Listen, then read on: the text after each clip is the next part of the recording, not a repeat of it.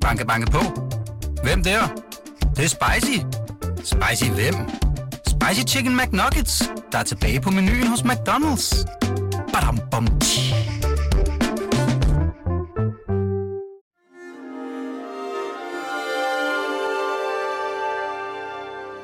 Du lytter til Weekendavisens hjemmeskole.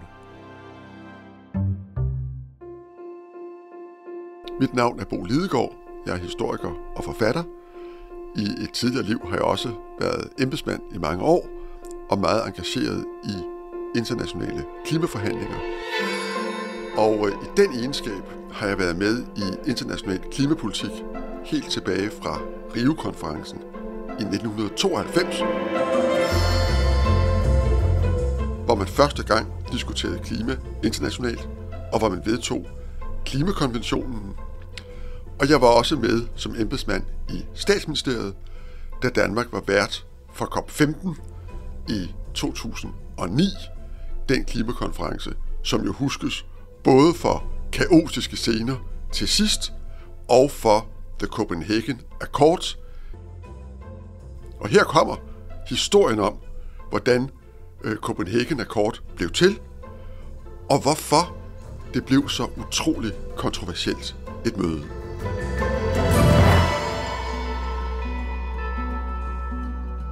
Og så sad Wen og Obama og forhandlede de sidste to paragrafer af det, der blev til Copenhagen Accords, og blev enige. Og det er for mig billedet af den gruppe lande, og Obama, der sidder over for dem, det er for mig billedet på en ny verdensorden, der bliver til. For det er nemlig en verdensorden, hvor USA ikke længere reelt kan diktere, hvad der sker, eller give FN.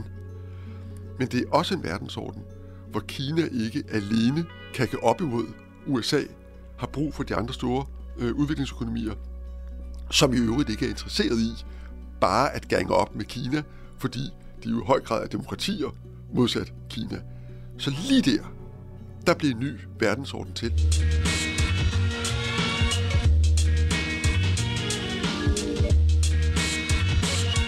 Tilbage i 1992, da klimakonventionen blev til, lavede man en meget skarp opdeling mellem industrilande og udviklingslande. Filosofien var, at det var jo industrilandene, der havde skabt problemet med global opvarmning. Derfor var det også dem, der måtte løse det. Samtidig forstod man jo godt, at med de store udviklingslande, der var på vej frem øh, i verden, Kina, Brasilien, Sydafrika, Indien, der ville de med tiden, med deres meget større befolkninger, også blive en væsentlig del af problemet. Og derfor måtte industrilandene, især de vestlige lande, også hjælpe dem med at omstille deres økonomiske fremtid, så den blev mindre afhængig af fossile brændstoffer, af olie, kul og gas.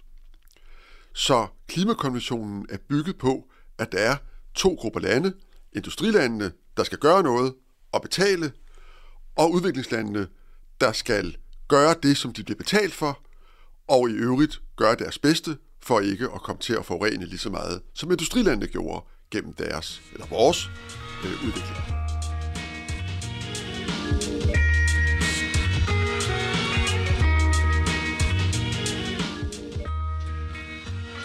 år senere, der blev vi klar over, at den opdeling ikke længere holdt. Kina især var blevet en helt anden økonomi, og det var helt åbenbart, at Kina ville blive verdens største udleder meget snart, og i øvrigt en meget stor industrination. Det galt i virkeligheden også en række andre udviklingslande. Og især var det også klart, at USA, øh, som gerne ville være med i en ny klimaaftale, og især da efter præsident Obama var blevet valgt og øh, lige var tiltrådt, og var jo den rockstar, han var, især i starten, så var det klart, at USA ville gerne med, men de ville kun med, hvis Kina også var med til at forpligte sig til at bidrage til at reducere sine udlændinger. Også uden at blive betalt for det. Så pointen her var ikke, øh, at Kina skulle gøre lige så meget som USA og Europa, men at Kina også skulle forpligte sig til at gøre noget. Hvor meget måtte man så tale om?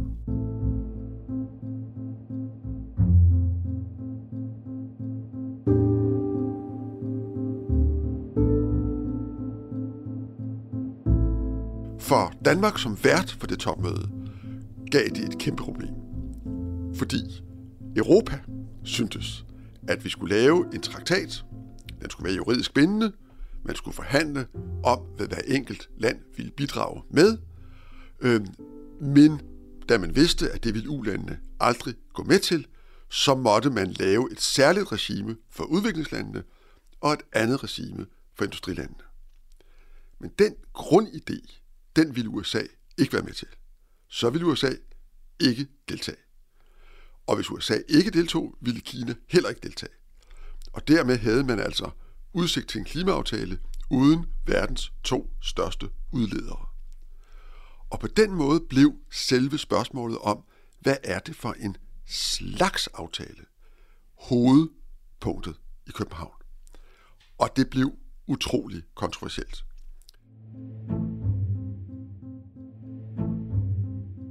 Ladies and gentlemen, excellencies, engaged people of the world, welcome to Denmark, welcome to Copenhagen, welcome to two weeks where we are to perform what is most difficult in politics. To make difficult but necessary decisions now in order to address mounting Udviklingslandene følte, at hvis man forlod princippet om, at man skulle forpligte sig på forskellige måder, så havde man svigtet øh, en retfærdighed, som for dem var helt afgørende. Og de pegede med rette på, at industrilandene jo har et historisk ansvar, og i øvrigt også et ansvar for at hjælpe de fattigste udviklingslande. Men hvad nu med de ikke fattige udviklingslande? Hvad nu med Kina? Det havde de ikke rigtig noget svar på. Europa stod fast på, at man skulle have en aftale, der omfattede alle, og man ideelt set skulle forhandle alles bidrag øh, øh, i en slags global byrdedeling. Men det ville jo ligesom forudsætte, at man kunne forhandle en traktat, der skabte en form for global retfærdighed. Og sagen er, at selvom det jo selvfølgelig ville være fantastisk, hvis man kunne, så ville det jo omfatte alle mulige andre uretfærdigheder og urimeligheder i verden.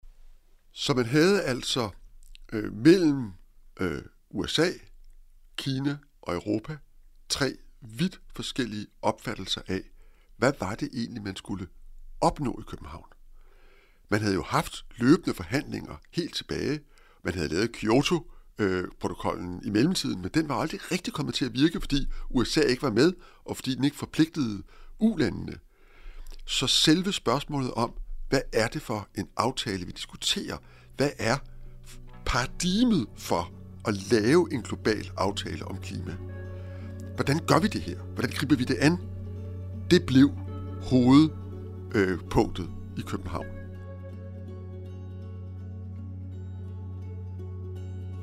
Men hvad nu, tænkte Danmark, hvis vi inviterer alle verdens ledere til København?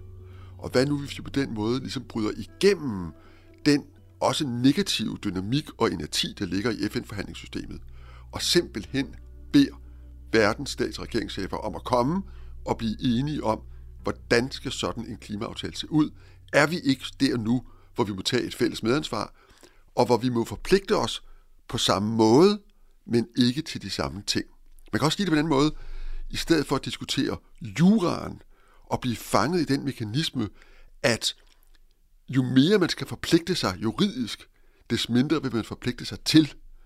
Skal vi så ikke prøve at vende den dynamik og sige, hvis vi nu alle sammen får lov til at melde det ind, vi mener, vi kan og vil bidrage med, og så lave nogle mekanismer, hvor vi holder øje med, om det så er nok, og hvordan det ser ud i forhold til målsætningerne, er det ikke sådan, vi kan gøre. Og det var vores forslag fra det danske formandskab, og det blev forhandlet, og det øh, blev efter utrolig meget diskussion og kontrovers faktisk også det, man var meget tæt på at blive enige om til allersidst.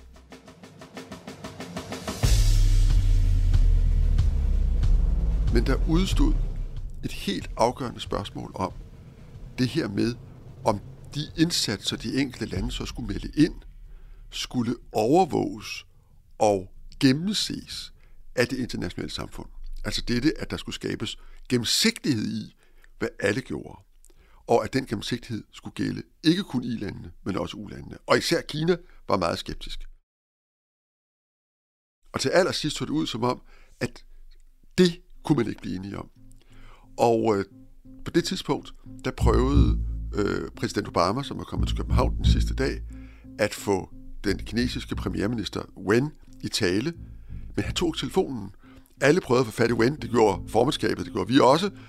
Øh, ingen kunne finde ham. Og øh, der gik flere timer, hvor alle ledte efter den øh, kinesiske premierminister. We are ready to get this done today. But there has to be movement on all sides to recognize that it is better for us to act than to talk. It's better for us to choose action over inaction, the future over the past. And with courage and faith, I believe that we can meet our responsibilities to our people and the future of our planet.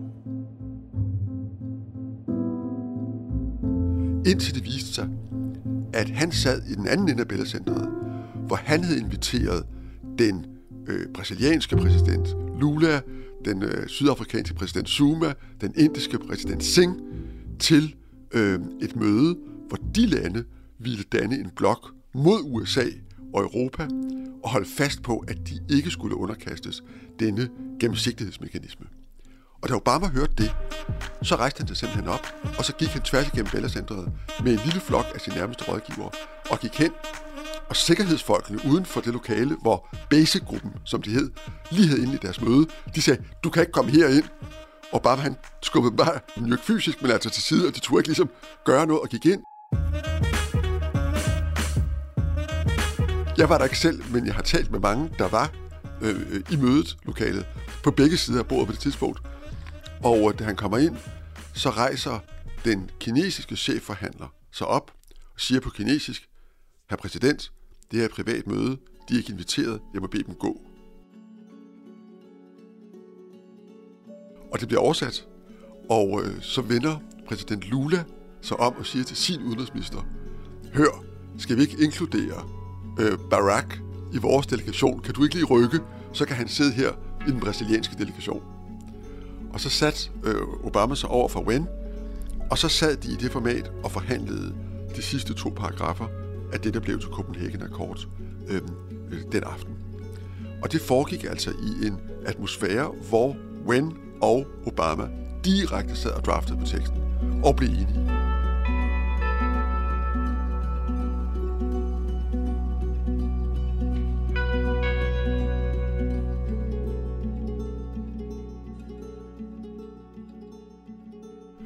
Og det er for mig billedet af den gruppe lande og Obama, der sidder over for dem.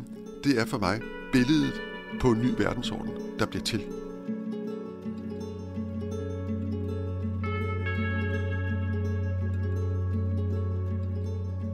For det er nemlig en verdensorden, hvor USA ikke længere reelt kan diktere, hvad der sker, heller ikke i FN. Men det er også en verdensorden, hvor Kina ikke alene kan gå op imod USA, har brug for de andre store øh, udviklingsøkonomier, som i øvrigt ikke er interesseret i bare at gange op med Kina, fordi de jo i høj grad er demokratier modsat Kina. Så lige der, der bliver en ny verdensorden til, og det er virkelig den, vi har set udfolde sig også øh, i årene senere.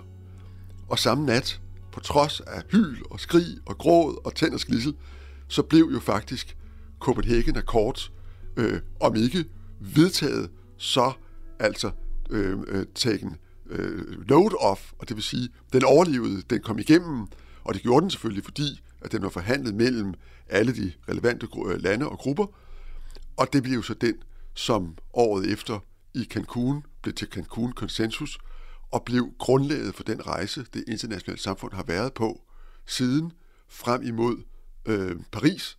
Den skal jeg fortælle om øh, i morgen, hvad der skete der. Men altså, København, meget kontroversiel, fordi vi, vi hævede det politiske niveau, fordi vi ændrede hele paradigmet for, hvordan sådan en aftale skulle se ud, og fordi vi gjorde det på et tidspunkt, hvor verden var i opbrud, og hvor vi så en ny verdensorden blive til, øh, midt i øh, øh Bella Center, midt i noget, som jo endte som et forfærdeligt kaotisk møde, også fordi Obama umiddelbart efter fløj hjem til USA, der var en snestorm på vej i Washington, så ingen af de statsledere, der havde forhandlet den aftale og blevet enige i det rum, var til stede i plenarforsamlingen om natten, da statsminister øh, Lars Løkke Rasmussen skulle få den vedtaget, og der sad en masse delegationer, som var rigtig, rigtig trætte af øh, ikke at have været med til, at, og, til de afgørende forhandlinger. Så, øh, så sådan gik det til i København.